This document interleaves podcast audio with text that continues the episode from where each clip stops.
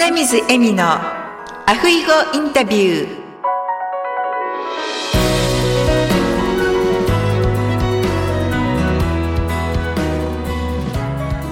アロハアロハ終活エッセンシャル in ハワイカイルア在住のライフスタイリスト花水恵美です。本日は東京在住の長屋友美さんをゲストにお迎えしております由美さんこんにちはこんにちは。よろしくお願いします。よろしくお願いいたします。それではまず、由美さん、自己紹介の方をよろしくお願いいたします。はい。株式会社サンズアップ代表の長谷由美です。サンズアップでは LGBTQ に新たな選択肢を届けるライフスタイルアプリアットヒアノというアプリですね。の運営や、あとはあの企業や団体に向けたスピーカー活動をさせていただいてます。ありがとうございます。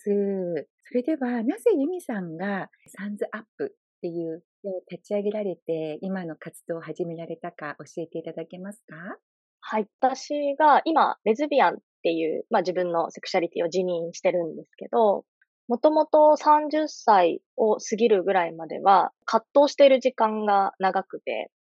なかなか自分がその女性、同性を好きになるっていうことが受け入れられなかった時期が結構長かったんですね。誰にもカミングアウトもせずに、こう自分の中で、まあ、悩む時間っていうのを過ごしてきていて、で、それが海外で生活をしたり、あとは今のパートナーがいるんですけど、と出会って、自分の誰かと過ごす未来っていうところがこう描けるようになった時に、まあ、ありがたいことにこの二つを私は経験しているので、こう自分にしかできないことが発信だったりとか、伝えることだったりとか、あの、何かあるんじゃないかなって思って、同じ思いをする人を減らしたいっていうところが 一番大きいんですけど、まあ、それが一番大きな理由で、今、サンズアップという会社を運営してます。ありがとうございます。本当に素晴らしい活動だと思うんですけれども、とても勇気のいることだと思いますし、たくさんの方がですね、カミングアウトできなくて悩んでらっしゃる方も多いと思うんですね。はい。そんな中、ユミさんの活動ってとても勇気づけられたりとかですね、されると思いますので、私もこれからもユミさんの活動を応援させていただきたいなと思っております。ありがとうございます。もう本当に周りの方、こう関わる方々がサポートしてくださっていて、本当に一人でできることって私はすごく少ないなって思っているので、関わっていただく方々と協力して、本当にパワーも知恵もいただきながら、社会をこう変えるこう原動力になっていけたらいいなというふうに思ってますね。ありがとうございます。いやユミさん、今までその活動された中で、一番印象に残っているエピソード、教えていただけますか？講演をする、あの、ご依頼をいただいたんですけど、それが、ナコードさん、ご縁結びをされる、コードさん向けに、まあ、レズビアンのその出会いの現状だったりとか、こういうことで悩んでるとか、こう出会いの難しさだったりとか、そういうことを伝えてほしいっていう内容でお話をいただいたんですね。そこで私がこう学生時代に自分のことがなんか他と違ってすごくおかしいんじゃないかって感じたりとか、出会ってもその先がロールモデルになる人がいなくて、自分には誰かと過ごす未来っていうのがこう見えないっていうようなあの内容のこうお話をさせていただいたときに、聞いてくださってる皆さんの表情だったり、もちろんなんかこう、いろいろ自分ごとに置き換えて、こう涙をされてる方もいたりとか、っていう、その、なんていうんですかね、皆さん、本当多分100人ぐらいいらっしゃったんですけど、画面に映る、あの、皆さんの表情が、私としてはすごく、あ、本当にこう真剣に向き合って聞いてくださってるんだな、と思って。で、かつ、私のそのエピソードがきっかけで、何かこう切り替わる瞬間をこう見たっていうような感覚になって、で、その人たちが、まあ今後はレズビアンだったりとか、異性だけじゃなくて、同性のあの出会いもどんどんこう繋いでいくっていうような活動を広げられる方々だったので、その風景というか、自分にとって、あ、もっともっとやっぱり、あの、発信していくことが、あの、誰かの変化につながるんだなっていうのをすごく感じさせていただいたひとときでしたね。それはじゃあ、ズームで開催されたんですそうですね。私、会社自体がもうがっつりコロナの期間中で 立てたので、なかなかあのオフラインっていうのが難しいタイミングではあって、ズームがすごく多いんですけど、なんかそのズーム画面上でもこれだけ伝わってくるって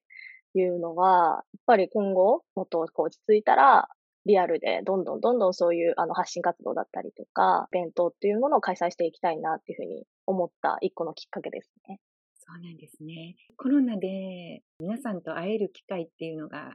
少なくなってきている中で、私もこうやってですね、ハワイにいながら友美さんとご縁をいただいて、今、ズームでお話ししながら録画させていただいてるんですけれども、こういう機会をいただいて、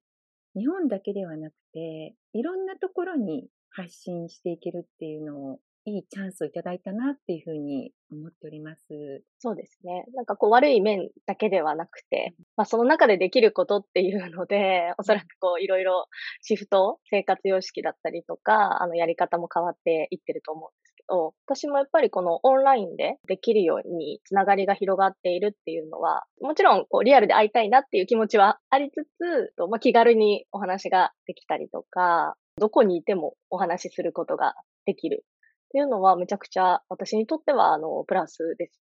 ね。うん、ですね。ユミさんのお話、今回私2回目なんですけれど、お話を聞くと、やっぱ心打たれるというか、皆さんの心に響くんじゃないかなと思うんですよね。なので、それで皆さんがズーム越しでも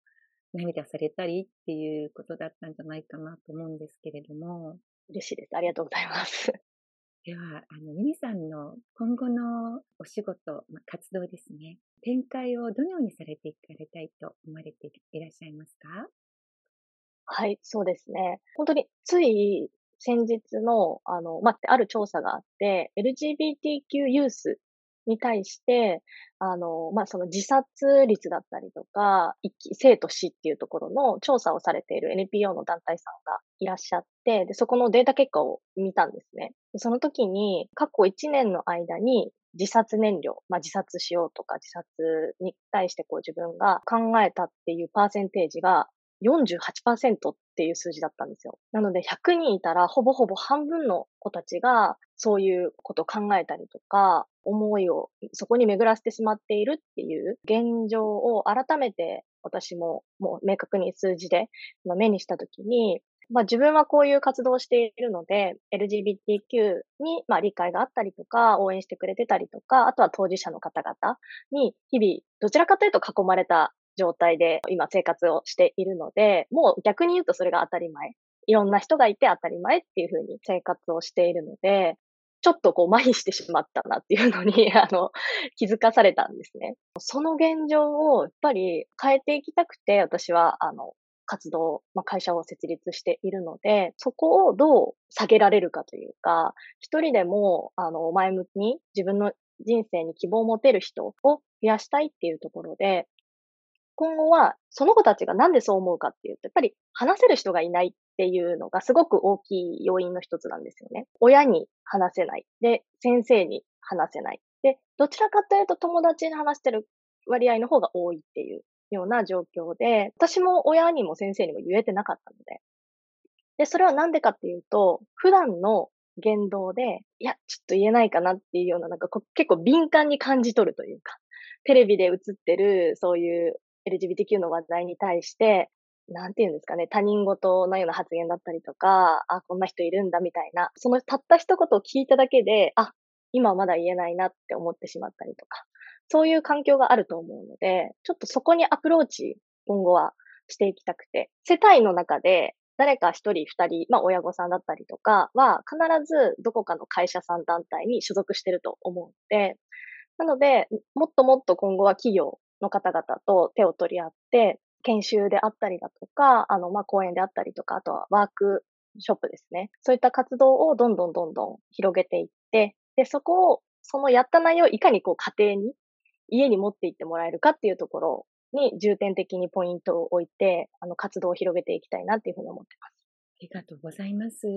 自殺を考えた方が48%もいるって伺って、本当にちょっとショックなナンバーだなと思っていますが、私ハワイに住んで今35年になるんですけれども、ハワイでもそういう LGBTQ の活動っていうのがですね、されていて、このようにお話をすると、日本の方が多分20年ぐらい遅れてるんじゃないかなっていう感じを受けました。本当にそう思います。やっぱ海外に住まれてる方の SNS の発信とかを見ても、同じ時代を生きてると思えないような 結構ね、まあ焦りじゃないですけど、もっともっと早く変化できるのになっていう感情にはなりますね。そうですよね。ハワイですと、テレビのコマーシャルで、お母さんが自分の子供さんがですね、女の子なんですけれども、男の子のように振る舞っているっていう動画が流れていて、私の子供はその子らしくいてくれたら私はそれで嬉しいみたいなんですね。そういうメッセージが流れてくるんですよ。素敵ですね。素敵ですよね。うん、だから、ああ、本当こういうコマーシャルというか、そういうのが日本でも流れ出すと本当にもっと認知度が広がって、あるがままに生きていけるっていう、そういう時代にね、早くなればいいなというふうに思っております。本当に、あの、日本人の特徴って、ちょっとまあある意味こう、まあ真面目なので、こうって言われると、過半数の方が、あ、そうなんだって受け入れられるような、まあ教育も含めて、あの、そういうふうになってると思うんですよね。だからこそ、そのメディアだったりとか、まあその法律も含めて変わることによって、あ、もう今はこれが当たり前なんだっていうようなこう概念みたいなものが出来上がる、形成されるきっかけにすごく大きく、まあ、影響される人種だと私は思ってるんですよね。なので、本当にあの、今少しずつ増えてはきてるとは思うんですけど、日本でもそういう取り組みをされてる企業さんだったりとか、増えてるとは思うんですけど、やっぱりその多く、より多くの人が目にする形で発信がとかあると、変化のすごく大きなきっかけになるんじゃないかなと思いますね。本当ですね。本当にそれまでユミさんがコツコツコツコツと活動をね、続けていらっしゃるので、私のもう一人のお友達で、福岡在住の信江ちゃんっていう方。あの、ズームでお話しさせていただきました。おつなぎいただいてありがとうございます。はい。ねえ、信江ちゃんもそういうふうに企業に研修に行ったりとか、すごい活動をね、コロナ前はリアルでされていたっていうのを伺ってましたし、でも本当にハワイも今はそういうふうになってますけれども、でもやはりユミさんのような方がコツコツ活動を続けていたのが花開いてっていう感じでなってきてると思いますので、やはり誰かがね、やっていただかないと、ここまで来てないと思いますので。本当にそうですね。私もそれにやっぱり気づいてなかったたんですよね、ずっと。なんでこうなんだろう、なんでこうなんだろうって、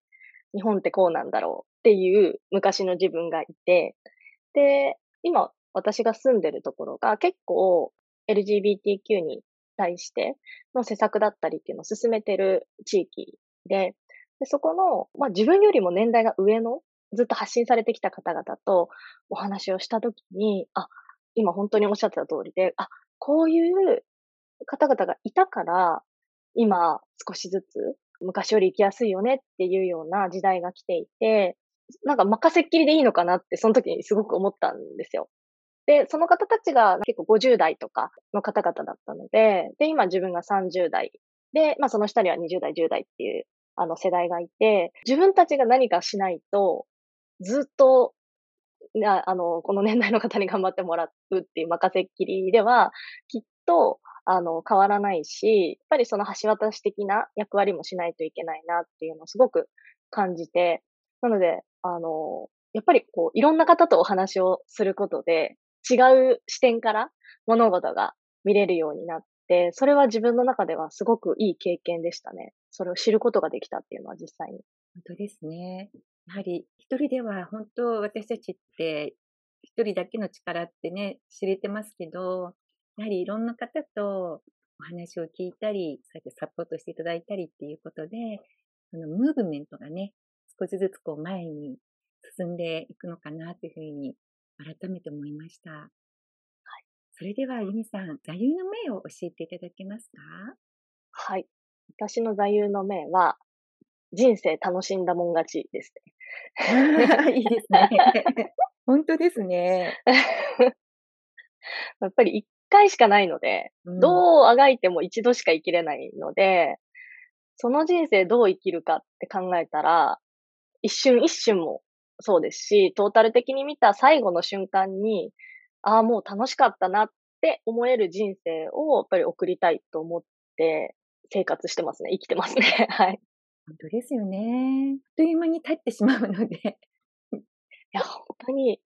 もうなんか、年をこう重ねるごとに、本当に一年も一日もなんかもう、一瞬にこう過ぎ去っていくみたいな。本当に年を取ると、もっと早くなるよって言われてたんですけど、いや、本当早いです。いや、そうですよね。私、あの、学生の頃は、に座右の銘って自分で考えて書くことがあったんですね。で、その時書いたのが、あの、覚えてるんですけど、妥協しないって書いてたんですよ。で、性格的にどちらかというと、いろいろ考えて、ああしなきゃ、こうしなきゃって思う性格で、で、中学校の時は多分素直にもう妥協せずにやるぞみたいな感じで書いてたんですけど、それがやっぱりしんどくなるというか、自分をうまくより、まあ、楽にというか、どうしたらうまくコントロールしながら、あの、楽しみながらできるのかってなった時に、中学校の頃とは変わったんですよね。自分の性格でこれを掲げてたら、かなりしんどいなと思ってそれはしんどいですね。そうなんですよ。妥協も必要。そうなんですよ。妥協も必要。で、楽しんだものが、だから考えちゃって考えちゃってってなった時に、自分で思い出す言葉っていうのは、いや、楽しもうみたいな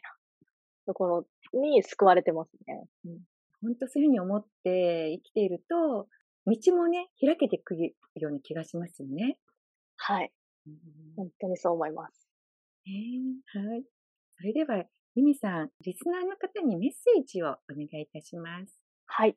11月のですね、22日から26日に東京のジャスマック青山という表参道駅のから、えっ、ー、と、徒歩8分ぐらいの会場なんですけれども、そこで私たちだっていい夫婦になりたい展というのを開催します。で、これは、あの、まあ、誰もが望めばいい夫婦になれる世の中を目指してっていうところでこう開催されている展示会なんですけれども、私たちのあのパートナーとの写真も飾ってあったりだとか、いろんなこの夫婦の形っていうのを実際に目で見て感じていただける。あとはあの日本が今どういう現状なのかっていうところも、あの実際に見ていただけるような、まあ新たな発見だったりとか、学びだったりとかがある展示会になっていまして、で、あの今回実行委員として私が関わらせていただいているのもあって、え23日には、ちょっと人前式みたいな、ちょっとウェディングっぽい、あの、トークイベントも兼ねた1時間ぐらいのイベントも予定してますので、ぜひ興味がある方は来ていただけると嬉しいです。楽しそうですね。いや、もう楽しいと思います。今まで本当に何の興味もなかったというか、方でも来ていただいて、やっぱりその耳で聞くのと、目で見るのと、また例えば動画で見るのととかって違う感覚になると思うんですね。まずは本当に皆さん、多くの人に来ていただいて、でそこで何を感じ取られるかっていうのは本当に人それぞれだと思うので、そういった感想も聞いてみたいなっていうふうに思ってます。ぜひお近くにいらっしゃる方、展示会の方に行っていただければと思います。はい、お願いします。私もですね、ハワイで人前式の司会とかをコロナ前はやっていたんですね。はい。人前式ではよく同性愛の方の結婚式もさせていただいていて、同性愛の方の結婚式、私すっごい感動してですね、異性同士の結婚式よりも大変さを乗り越えて、ここまでいらっしゃったんだなとか思うと、もう本当感極まるんですよ。もうすごい笑顔がね、素敵で、あの、本当に私も立ち会えてよかったなって、あの、なんか残念な いや、でも本当になんかいろいろ乗り越えてっていうのはね、その異性愛の方でもちろんそうだと思うんですけど、まあ、自分の場合だとどうしてもその本当にずっとずっと誰かと過ごす未来っっていうのはが描けなかったところから、今本当にいろんな方のサポートでパートナーと、あの以前フォトウェディングも撮らせていただいたんですけど、その時の、それは結婚式ではなくて、まあ、あの、親族とかもいないし、参列されてる方もいなくて、まあ、周りにスタッフの方がいただけではあったんですけど、その時に皆さんが拍手してくださって、スタッフの方とかが、こう、まあ、認めるとか認めないっていう問題ではもうないとは思ってるんですけど、何かその自分たち以外の人が見て祝福してくれるっていうその結婚式の意義というか、そういうものを感じたんですよね。日本では結婚はまだ法律的にできないけれど、その結婚式をするとか結婚する、二人で一緒に過ごすっていうことをみんなに、あの、知ってもらうとか、そういう、なんとも言えない本当に気持ちになってっていうのは、すごくもう本当に今でもその撮影の時のことって鮮明に思い出すので、そういう意味で本当にいろんな思いがあって、日本で今こう発信されてる方もそうですし、パートナーと一緒にっていう風で何かこうオープンにされてる方とかも、やっぱりいろいろ思うところはあると思うんですけど、その未来を作っていくっていうためにっていうのももちろん、あの、あって、私たちも、まあ自分たちのそういうものを見て、何か、あ、こんな風に生きていけるんだとか、少しでもいいので、光になれれば、そんなに嬉しいことはないなっていう風にもちろん自分たちも幸せで、あの、幸せになってくれる人が一人二人でも、あの、いればいいなっていう思いで、うん、いますね。本当ですね。あの、ユミさんと、ね、ユミさんのパートナーの方を見るだけでも、皆さんきっと勇気づけられて、ユミさんが言われたように、人生楽しんだもん勝ちということで、はい。楽しんだ人生を皆さん過ごしていただけたら、本当に嬉しいですよね。いや、もう本当に嬉しいです。もうハッピーで。いや、本当に今日はいろいろとお話を聞かせていただいてありがとうございました。こちらこそありがとうございました。引き続きですね、私の方も何かできることがあれば応援させていただきたいと思いますので、今後ともどうぞよろしくお願いいたします。ありがとうございます。よろしくお願いします。はい。それでは、ゆみさん、またお会いする日まで、アフイホーアフイホーありがとうございました。ありがとうございます。